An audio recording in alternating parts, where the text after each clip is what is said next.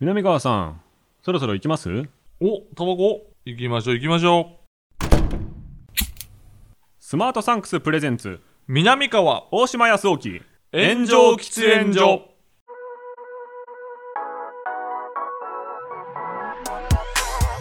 So long, I've been trying to fight the world.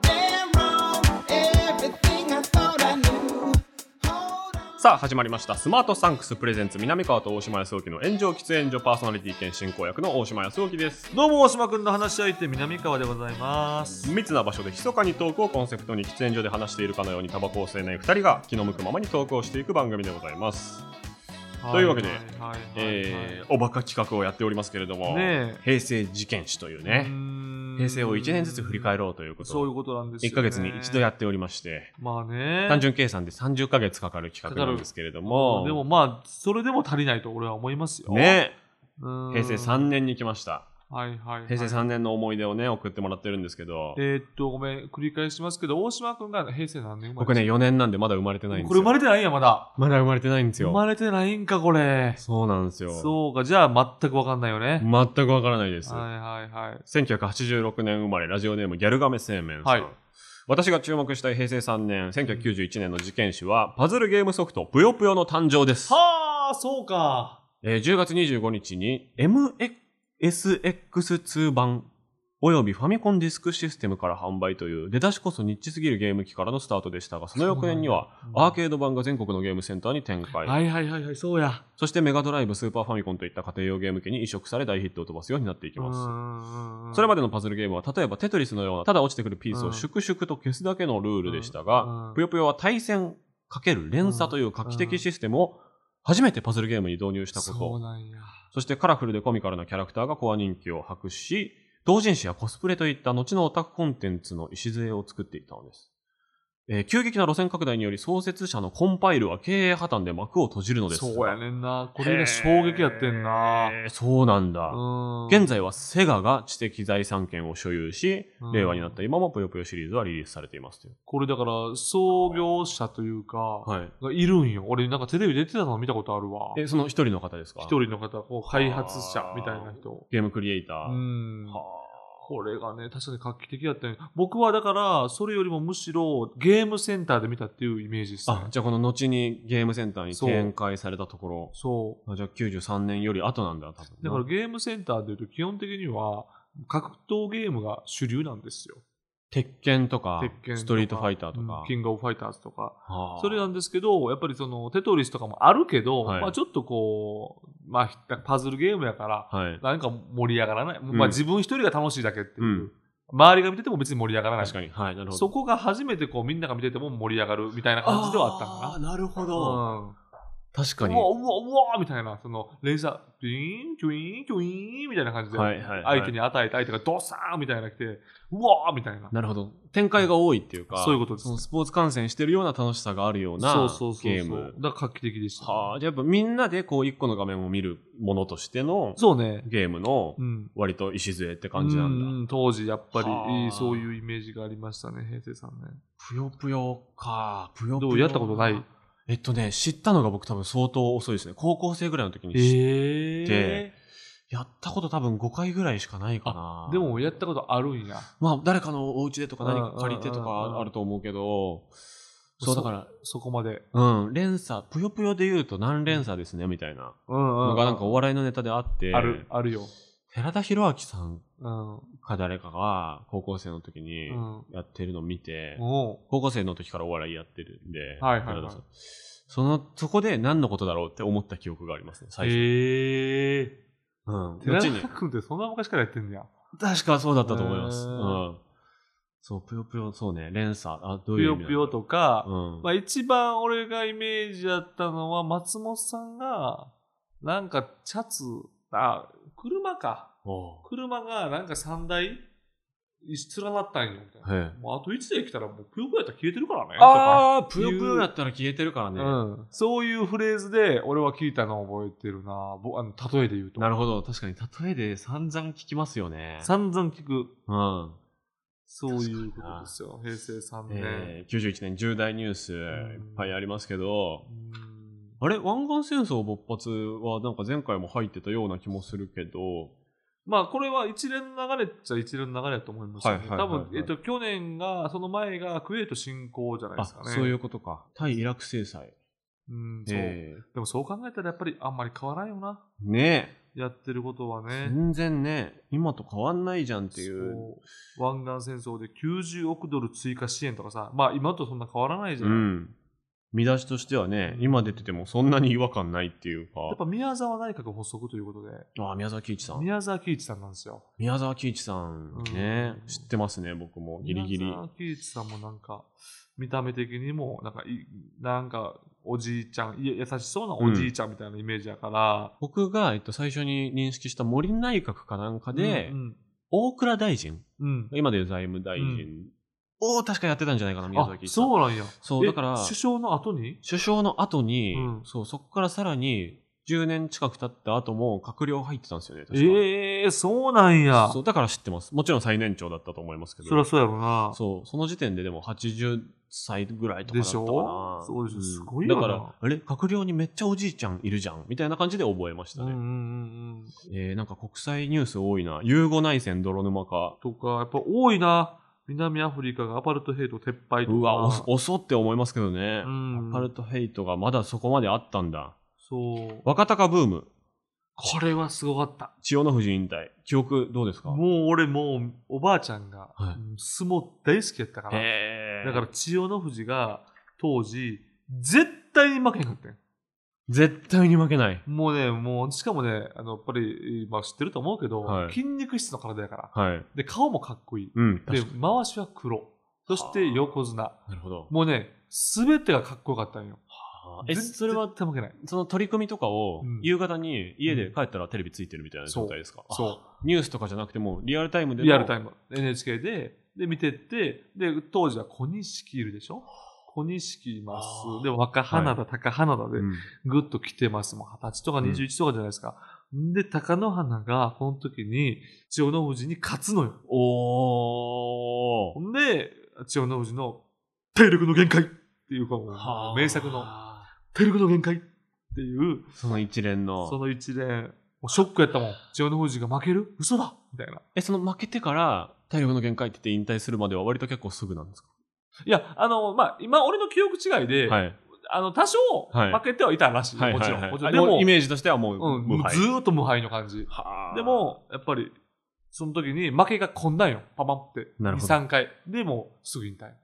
へー。俺、切なかったもうわ、じゃあもう、相撲を今まで見てきた中でももうダントツのヒーローですよね。ん。ダンもトちツ、ろまんあ、この時は舞の海もいたし、うわちっちゃいい、えー、そして、ガタイがいい、寺尾とか、。あと、極道山とか、それこそ霧島とかね。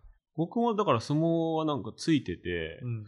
僕の時はその朝青龍がめちゃくちゃ強くて朝、青龍ね。強かったな。で、琴欧州とか、はい。小道中。海王とか、海洋な千代大会とか、あーすごいいい時代それもまた結構いい時代だったと思いいまいす。時代やなそうですね。で、まあ、白鵬の時代に移っていくんですけど、あー移ってってそういういろんな人がいた時代だけど、その今、南川さんがこうおっしゃった名前は、なんか影としてちらつくというか、はいはいはいそのそ引用すごいされるから、うん聞いたことはめっちゃある。うやろうな多分結構ちょっと前やね多分そうっすね一時代千代の富士時代があってあ千代の富士自体も先代の高は高野花か若野花を多分倒してくんねんなるほど。だからドラマがあんねんそれを息子の高野花がまた巻き返すっていうはお親父の宿敵を倒すみたいなドラマなんですよあー代々のライバルみたいな。そうそうう。そうそうそのドラマがあってそう若鷹ブームでもう相撲全盛期相撲めちゃ熱時代。激アツ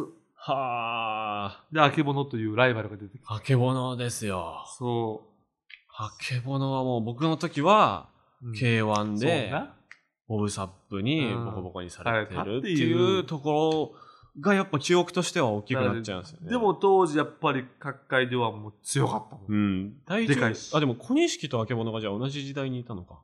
ちょっとあけぼのちょっとずのれ方が後輩やけどもう小錦はもうなんせでかいで、そうですよね。うん、めちゃくちゃでかい人って今いないもんな。今いないよねそんな感じですまあ相撲はやっぱりすごいねえ相撲の一番盛り上がってた時期ね。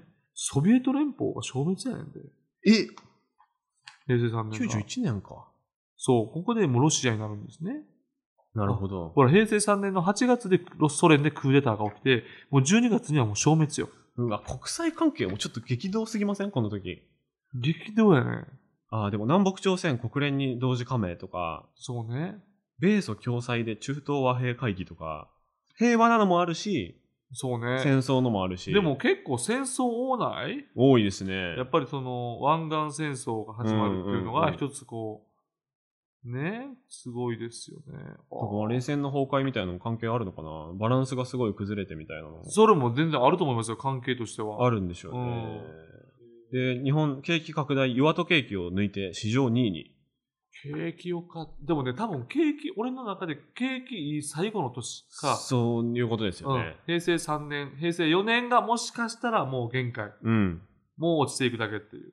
だから、史上2位になってるけど、うんもう気づいてる人は気づいてるそうみたいそなうそう時代で、そう海外旅行など日本人の年間出国者数が1000万人を突破し、そうへえ。とかすごい、ねでも一方で株価一時2万円を割る大暴う落。ーん、そういうこともあったんやな。だからそれこそバブル崩壊とかと、まあまあ、それは関係ないんか。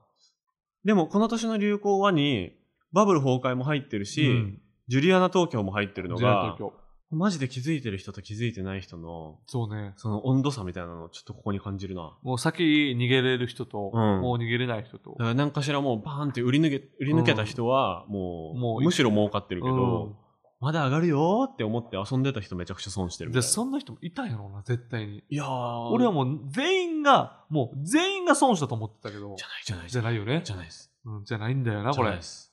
だからここで、この年をきっかけにもう人生、運命、白黒分かれてるうん、人いますよ。 4人組の友達とかあーいいるるいるわけですよね。ああ、いる。でスもリーパーズみたいな。 もう、あいつとはもう一生許さねえみたいな。うんもあうるよ一生口聞かねえみたいになってる、一緒に会社やってた3人とか、ああ。い。るでしょうね。いるよ。でも、一人が飛んだみたい飛んだ。な。う。もうん生きてるかもわかんないみわたいかんな。ないけどっていう。えーあ、映画興行収入ランキング、はい。 1位ターミネーター2、うわあ、そうや。 2位ホームアロそうや、時代やな。ーン、3位プリティウーマン、うわで、トータルリコール、おもんひでポロポロ、あ。ドラえもんのび太のドラビアンガイト。なまあ、これはずっとやってますうんうんね。ダンスウィズウルブズうん。。ダンスイズウルブス。ウルブス。ウルブスか。あ、男は辛いよ、虎次郎の休日、まだやってんだ。ああ、やってると。釣りバカカ日誌3だって。わ時代感じるな。あ、ゴッドファーザーパート3とかこの年なんだ。ああー、そんな年で91年。そうか。ロッキー5最後のドラマとかもあるんで、なんか80年代の、その、うん今も残ってるめちゃ強映画コンテンツみたいなのの、なんか続編とか終盤の作品とかグッが、とくる。まだ出てるみたいまだな出てる時代って感じします時代ねやねシリーズものめっちゃ多いな、このいラや、ンキこング。まあでもそもそも多いね。うん。で、1位がターミネーター2でしょダメだうぞ、ん名作。名作やもんな。うん。ホームアローンは1なんですね、これがね。 1ね。ああ。ホームアローンも2ができて、まあ、その後リッチリッチとかいろいろあって、まあ、転落していくというね。そうですね。まあ、高齢カルキンはう、んこの時はまだ全盛期。まだまだマコーレマコーレカルキンカルキンじゃない時全然それめちゃくちゃ最近ですからうんね。そうかそうかそうか。いやーだからなんかもう、ここまではもう景気良くて、平成4年、5年ぐらいからどんどんどんどんこう、しんどいニュースが増えてくんだろうなーって。ほんまだからほんまマジでこの平成3年、俺が小学3年生の時、俺小学2年生で空手習い出すんよ。はい。平成3年で空手の合宿とか行った時に合宿の規模が縮小されてた。えそれで時に、あ、もう景気って悪いんやなって、俺は子供の頃に思った。え、何年から何年ですか小学2年生から平成2年から平成3年。うわ、あ、じゃあもう、そうか、3の時点でもう悪かったんですなんね。か盛り上がりかけるよなみたいな。え、規模縮小って具体的にはどういう規模縮小というか、単純に、はいその、なんか、ある種、ご飯が少ないとか、ああ、もう細かいところで。細かいところ、パーティー感がないとか、もっとなんか、もっとお祭り感あったよな、みたはいいな。はいはいはいはい。で、もなんか、もう、地味やな、みたいな。えー、そう俺の子供の頃の間違えた記憶なんかもせえへんけども。後からね、そういう風に補正、うん歴史を知ってから補正されてる可能性もありますうんかもしれへんけで親たちが、なんか、笑顔少なかったイメージがあ る。それはもう僕なんかの世代になると、うんもうみんな、そういう感じですから、そう最ね初から、うんバブル崩壊してとか、うんローンが残っててとかうんうをん子供も普通に話すみたいな、あー小学生の時からそうやろ悲しいやはろ、いバブル崩壊が91年3月から93年10月にかけて起こった日本における不景気って書いてあるこっから悲しいところがもう悲しいなーが始まるんであーでもテレビはまだちょっと華やかですテレビは華やか、時差あるんですねやっぱそうねそうやねテレビはまだまだ華やかやね、制作費ないとか、うん、そのそんなんスポンサー云々とかっていうボケをしだすみたいなのも、うんまだまだ全然後ってことですよもねう今に比べたらもうとんでもないお金動いてると思いますよそうですよねうんもう多分海外ロケって言ったらもうとんでもない金が舞い込んだと思いますよそうかうわーこれでもあのー平成3年のドラマはいまさに「東京ラブストーリー」101回目のプロポーズは天まで届けとかね AD ブギとかね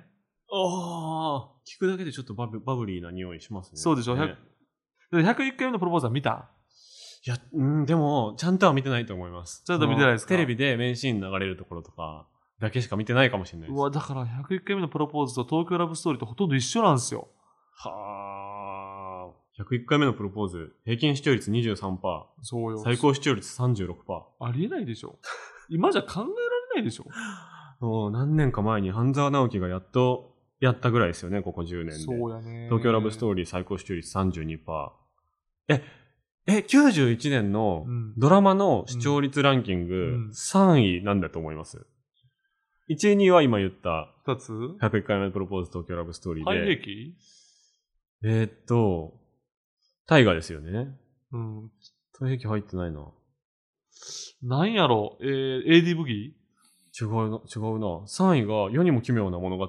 あーあーいやもう当時は毎週やってたからね、そうですよね、うん、オムニバスドラマのシリーズ第2作目ああじゃあ特番やったんかなまだいや、でも、えっと、シリーズって書いてあるから、平均視聴率と最高視聴率書いてあるから、なるほどね多分ワンシーズンやったんじゃないですかね、これ多分。いやだからこの年で言うとやっぱ「なるほどザワールドとかあ「ミュージックステーション」この時からありますから ねすげえ。すごいでしょすごいんですよ。ほんうわとあ、ほんま世にも奇妙な物語やってるなあとは、えーしあー商売商売。クイズ世界は商売商売。これやったんですよそ。れ誰がやってたやついや、これは、えっと、それこそ渡辺リーダーおーと、あと、誰やったかな。えっと、いつみさん、もともと。いつみさん。あもともとは、えー司会者、いつみさんで渡辺さん、リーダーがーうん。いてたんですけど、やっぱりいつみさんが途中で亡くなるんですよね。そっか。がんで。あ、でじゃあ平成教育委員会も。そうです、そうです。そのあたり、そうですよねこのあたりかな。で、福沢さんとかが2代目になったりとかはあしなるて、ほんならもう出演者はもうや山城慎吾さんとか、うわー、時そう高田純次さんとか、グレチキとか。この時に、一応出演者で、し商売商売のパネラーで、一応上岡龍太郎さんも出てたのうーわー。すごいでしょ。まだ引退してない。してない時、まだまだ大全盛期の時。え、これ本当かな ?91 年のヒット曲。うん。尾崎豊 I love you 小はい田和正ラブストーリーは突然に、はい。チャギアンドアスカ Say Yes はい。カン愛は勝つ、はい。スピッツひばりの心牧原紀之どんな時も T ボラン話したくはないビーズレディナビゲーションアローン長渕剛シャボン玉スピッツは多分じ違うと思うな。ひばりの心って多分メジャーデビュー曲ですよねスピッツってもっと後やと思うな。えースピッツいるんか活動期間1987年からって書いてあるなあ、じゃあありえるのだからかメジャーデビューなんじゃないですかねあありえんのか。すごすぎるわ J-POP もめっちゃすごいすごいね。あスワップがデビューあ、そう。ああ、でもそうかも。ザードがデビュー。す負けないでや。すごいな。えっと、なんか、デビューはグッバイマイロンリネス。あ違うんや。えーえ、宮沢りえサンタフェあ、さあー ?91 年。そうですね。サンタフェ、もう、だから、そう、サンタフェ、そう。すもう、俺らよりもちょっと上の、俺らより3、4つ上の人はもうみんな勝ってたよ。ああ、サンもタフェ3、4つ上もっとか。もう、うん二十歳ぐらいの人とか一つもつぐらいの人は、もう高校生ぐらいの人は、俺の時小3やけど、う、すげえもう勝ってた、もうみんなもう、ありえなかったから。今まで言う、誰が脱ぐ広瀬すずさんが脱ぐとかともっと、そんな、例えね。数えな絶。対違いますもんね。そう。そのおっさんは言うねん。ね。何やった生で言ううと橋本環奈が脱ぐみたいなことだ。はいんいや、まあそれも違うんでしょうね。と思いまますあ、これも例えられへんねんな、多分な、実際。うん。誰が脱ぐんやろわからんけど。まあ、だからちょっと前とかで、荒垣結衣さんとかから脱いでたら、とかう、ん長澤まさみさんが脱いでたらとかは、でも、でもそういうことでもないのか。うんもうトップオブトップの。なんかやっぱ当時はネットもないからさ、ああーる種神格化されてたって部分もあるのよなるほど。そのスターはいはがいもはういスターであり続けれたのよ。だからその人が脱ぐっていう衝撃はもうもしかしたらもうないんかもね。もう再現できない。確うん、かに。なるほど。楽しいなな。当時、リエママ面っていう人がおったから。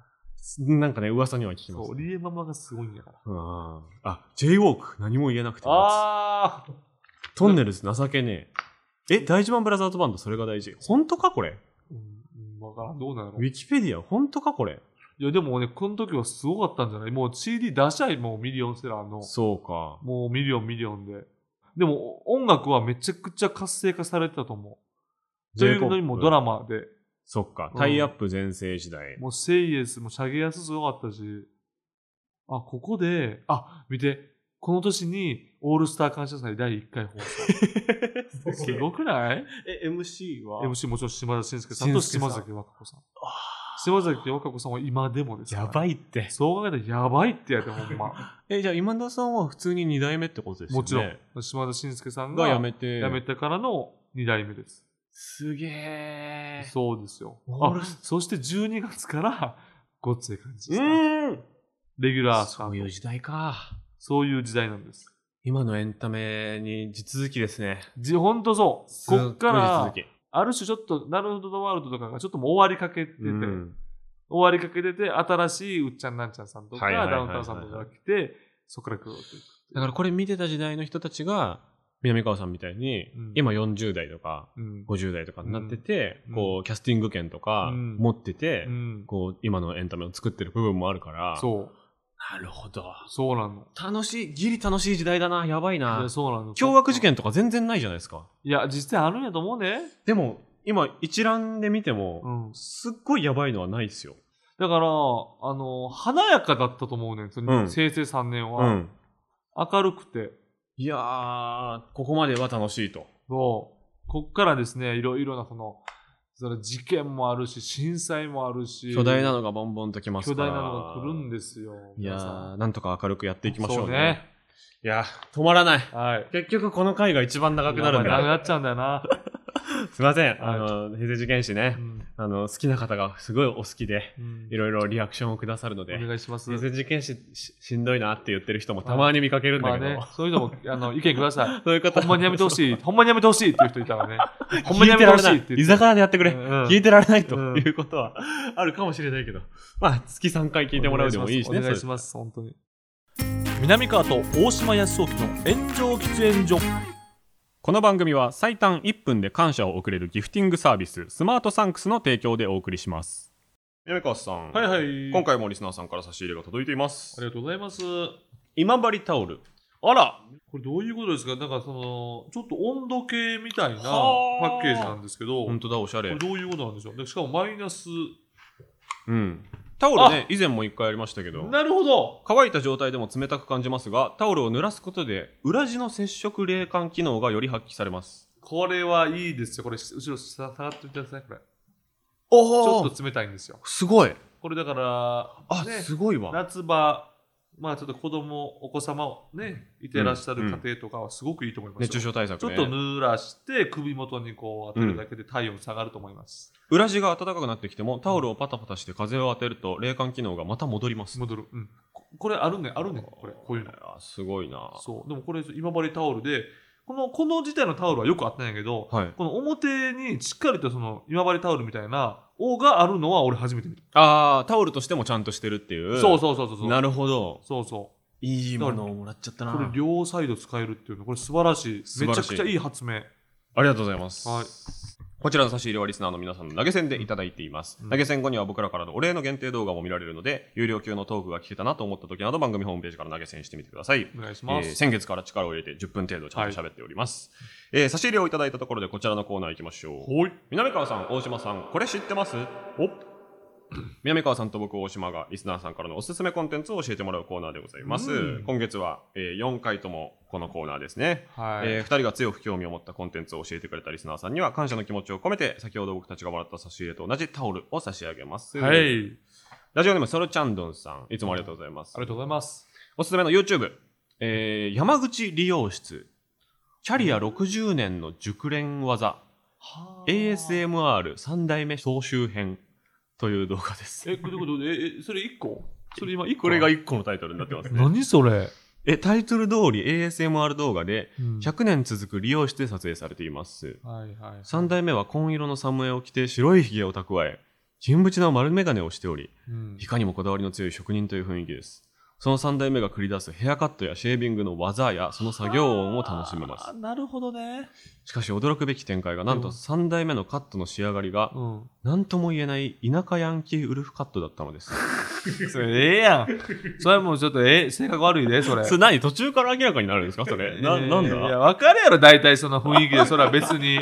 別にな、大体そんな感じやろうなってなるやろ、それ。ねえ個性はある人でしょだってうん、でもそういうことを言いたいわけじゃないでしょ、だって、うんの YouTube の人も、うんこの言うたらキャリア60年の、そのハサミのそう歯切れ音とか、そそのシェービングのうんカミソリの音とか、うそうそういうことでしょお店の雰囲気自体とかそうそうそうそう。おしゃれな動画の雰囲気と髪型の仕上がりのギャップにうん作業音が入ってこなくなりました。仕上がりってだってこの人自身の髪型の話でしょ。ああ、でも、あれちょっと待って。はいえ山口利用店ですよね。今検索させてもらったんですけど、あー確かにあのスキンヘッドで白いひげを蓄えてる人は、まあ、まあ、ある種60年、まあ、ご年配の。なるほど。あ、で、その方がカットしたお客さんの仕上がりがうん。ウルフカットっていう。っていうことやろうね、多分ね。なるほど。あ、そういうカットもやれ、やれ、やりなさるんだっていうギャップってことですね。それもあるし、いや、わからん、ちゃんいとろん見てなない髪けど。型あるでしょ、絶対。 もちろん、もちろん、そらそうよ、そらオーそダうよ。ーに沿ったものやってるでしょ多分そらそう、そらそうやと 思うよ。めっちゃいい感じだと思うよ。いろんなの見て。たくなっちゃうな、そうなると。あでも確かに、この音とかはいいかも。はいパサパサンって、シャキンって切れる音とかはいいかな確かにな、うんなんか作業するときとかもうそういうのばっか聞いてますうねん確かに確かにいいよねやっぱ物を作っていくとか、何かをこう綺麗にしていくっていう作業はやっぱ見てられるんだよな、アナログの音ですうねんやっぱねラジオネームはじめてちゃんはい私がおすすめしたいのは、うん日本のアクション映画好きなら知らない人はいないだろう坂口拓さん主演の「黒い武蔵」という作品です、はいはいはいはいこれご存知ですよね知ってます、えー2013年に一度だけ公開され、うんえーその時はまだ未完成の状態でした、うんでその後クラウドファンディングを経て音楽効果音映像処理を加えた完成版が2020年に全国公開されました、うんおおなるほど俳優のみならずアクション監督として数々の作品に参加してきた坂口さんの集大成のような作品です、えー宮本武蔵を演じる坂口さんの77分ワンシーンワンカットアクションが見どころですという、ううんん、すごかったらしいよこれなんか聞いたら沢ねえ口拓さんがおっしゃってましたけど、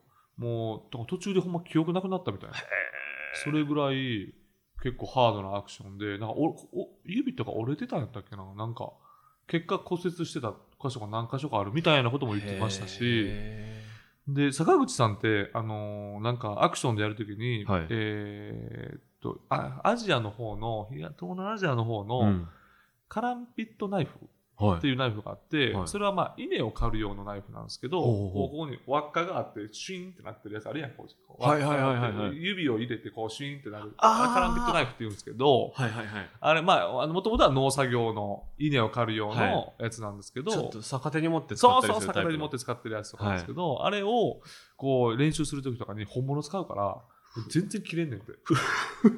あの全然切れて、もうザクザクザクザクいっちゃうけど、でももうそえれはもう、それはそういうもんだから、みたいえその時その歯の部分にだけ何か当てとくとかはしちゃいけない、な。えーしないんですよ重重さも変わなっちゃナうイフのあの訓練するときは、もう本物使うんだって、そのわだからクレイジーだわ上腕とかはもうめちゃくちゃ傷だらけみたいな。はあそれぐらいやっぱこの人もね、生き切ってんですよ。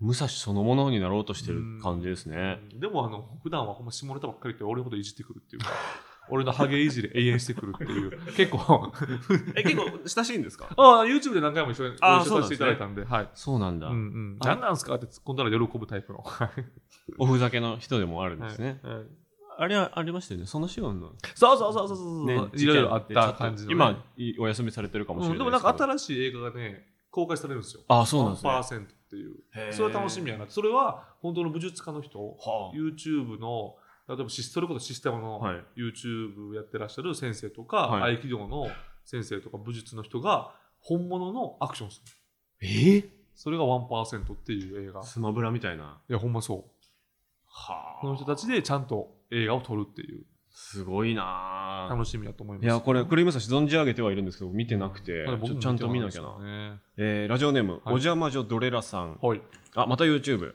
旅オロジーというチャンネルをお勧めします。ほ二人の男性が世界を貧乏旅行しています。う特にアマゾンを目指すペルーのハンモック船の動画は300%の乗車率、放しい飼いの鶏輸送など、湿気や人肌がもわっと伝わってきます。あーすげえすごそ猿岩石に熱狂した方、ドロンズ、スワンボートと思い出した方は、日本の猛暑が始まる前にぜひといううはあやっぱでもねこれはね世界のやつはみんな見ちゃうよね見ちゃいます。一回見始めたら終わりよ、もう。終わり。その日の宿題一個もできないですよ。できないもう東南アジアのさそれこそさ、でっかい鉄板でさ本当に焼き飯作ってる動画あさるわ俺何回見たらいいんやあれあるわー。俺あれ何回見んのあれもう永遠見れるんやけどあれねえ。あの、ショート動画で回ってきてもう、んそう繰り返し見ちゃう、繰り返し見ちゃゃう、もうななん分かってんねんう。ねえ分かってんねんけど見たいえこの焦げなんでこんな一回で綺麗に撮れてそるのうそうそうそみたいうあとアイスクリーム作れたなんかて鉄板をさなんかジュースバーって入れてさはいはいはい薄い鉄はいアイスクリームにしてガチャガチャってやってさ、はいカンカンカンカンカンカンカンって綺麗に切れてんななあとど思ってこまでこれわざと鳴らしてんのかなみたいな。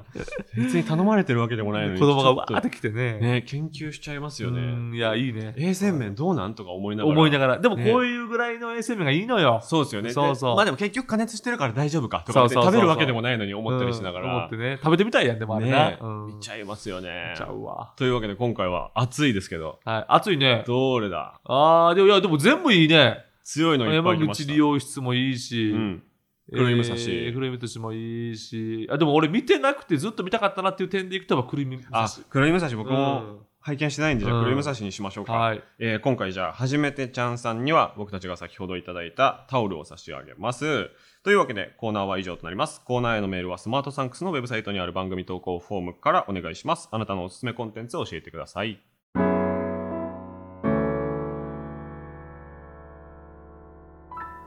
南川と大島康沖の炎上喫煙所。